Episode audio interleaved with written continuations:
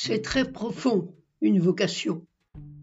Nous avons consacré le premier thème de cette nouvelle série de podcasts, intitulée Être psy aujourd'hui et demain, au choix d'un métier, dans la mesure où celui-ci peut être assimilé au choix d'une vie.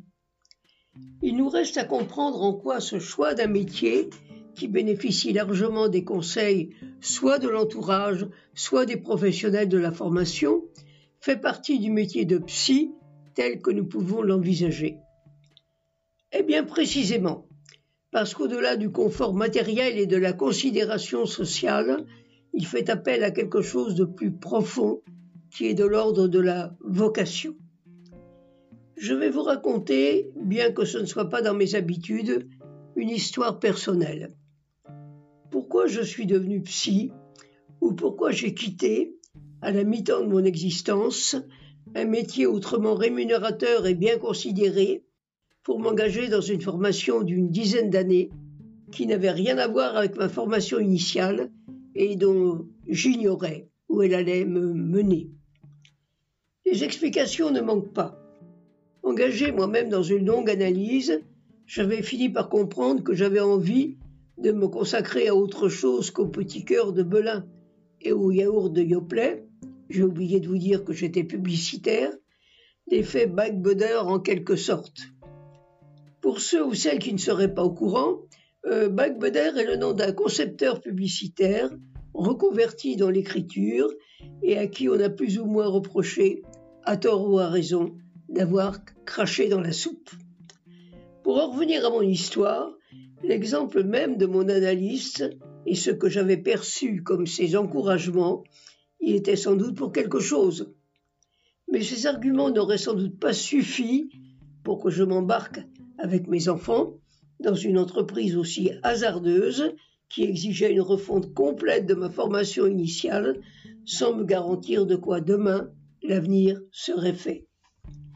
C'est au cours de cette reconversion que j'ai fini par comprendre qu'était intervenu en arrière-plan et dans la profondeur de mon inconscient quelque chose de beaucoup plus important.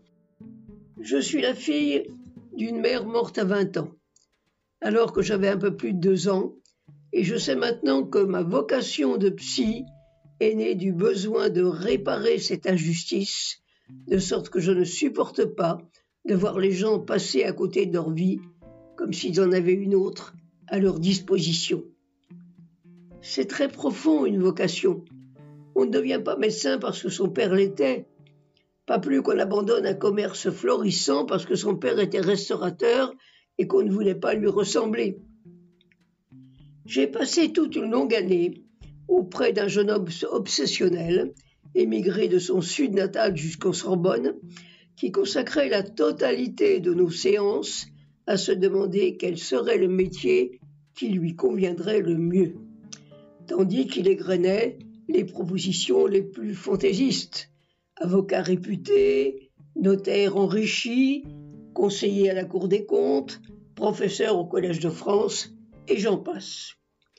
Chaque option étant discréditée par avance par rapport à la précédente, au regard qu'il se faisait de lui-même vingt ans plus tard, débarquant à la gare de son petit village, sous les regards admiratifs des gars du pays, tandis qu'il se dirigeait vers la somptueuse villa qu'il s'était fait construire là-haut sur la colline. Bien entendu, il n'est rien sorti de toutes ces cogitations.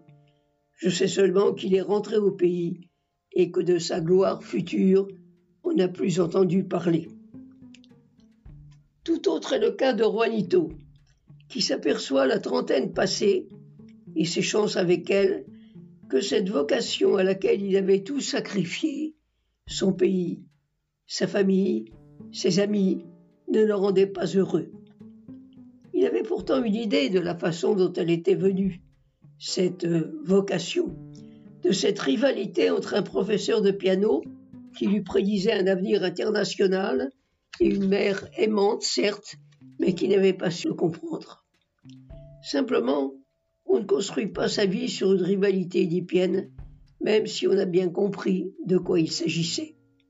Ce qui fait qu'aujourd'hui, ils se sont toujours tiraillés entre le désir d'être le plus beau, le plus désirable, le plus aimé par celui qui partage sa vie et une carrière artistique qui ne lui a pas apporté toutes les satisfactions qu'il en attendait. Autrement dit, il ne suffit pas de savoir ce qu'il en est d'une vocation, il faut pouvoir l'interpréter. Et c'est là que la psy en particulier, si elle est de formation analytique, mais comment être psy si on ne l'est pas, a tout son rôle à jouer. Encore faut-il qu'elle ait assez d'expérience et donc de prudence pour ne pas se laisser abuser par des abus précisément de pouvoir ou les vertiges du contre-transfert. Parce que cela vient de loin, une vocation.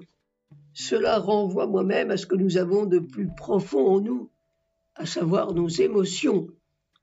Ce peut être une image aperçue, comme l'éblouissement de notre scénographe devant les calanques de Marseille ou la lumière d'un jardin au matin pour le peintre Claude Monet.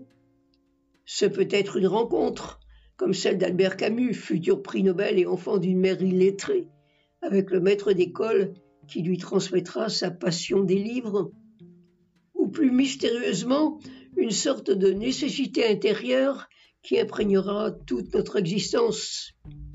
C'est ainsi que Bernard Tapie, dans une interview peu avant sa mort, justifiait en quelque sorte les aventures bonnes ou mauvaises qui avaient marqué sa vie par ce qu'il appelait sa rage de gagner, quitte à l'exprimer à travers des domaines aussi variés que les affaires, la politique, le sport et le théâtre.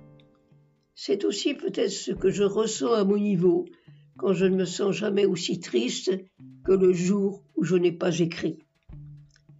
À l'inverse, on comprend à quel point il peut être difficile de s'attacher, au sens le plus concret du terme, à des tâches déshumanisées, non seulement par la machine, au sens traditionnel lui aussi du terme, mais par les outils du numérique. Il fallait vraiment être informaticien dans l'âme et pur produit de la Silicon Valley pour s'émouvoir devant un algorithme. Plus proche de nous, ceci nous explique comment le recours systématique aux outils du numérique et plus récemment la systématisation du télétravail, malgré la promotion dont il a bénéficié, ont pu conduire à ce désintérêt croissant par rapport au choix du métier et à l'indifférence avec laquelle on passe de l'un à l'autre, voire au petit boulot, comme si cela n'avait pas d'importance, exception faite, et pour combien de temps, pour les activités qui se rapprochent de l'artisanat, de la nature et de l'humain, quand il n'est pas encore déshumanisé. Donc c'est très profond une vocation, puisqu'elle touche à notre envie même de vivre, de même que nous verrons dans notre prochain entretien consacré au choix du métier que c'est cette vocation qui, à condition de se transformer en projet, va donner un sens à notre existence. C'est sans doute cette intuition qui guide nos patients aujourd'hui quand ils viennent nous interroger sur un problème qui ne paraît pas directement de notre ressort, mais sur lequel ils ont l'intuition que nous allons peut-être pouvoir les aider. Je vous rappelle, Michel Declercq, sur être psy aujourd'hui et demain, et éventuellement 06 03 55 92 94 77 rue du Cardinal Lemoine, Paris 5e, psychanalyse, psychothérapeute et à votre disposition pour tout euh, conseil ou toute intervention dont vous pourriez avoir besoin. Vous pouvez retrouver le thème traité dans cet enregistrement ainsi qu'un certain nombre de sujets qui pourraient vous intéresser sur mon site micheldeclerc.fr, rubrique articles ou publications. Merci. À la prochaine fois.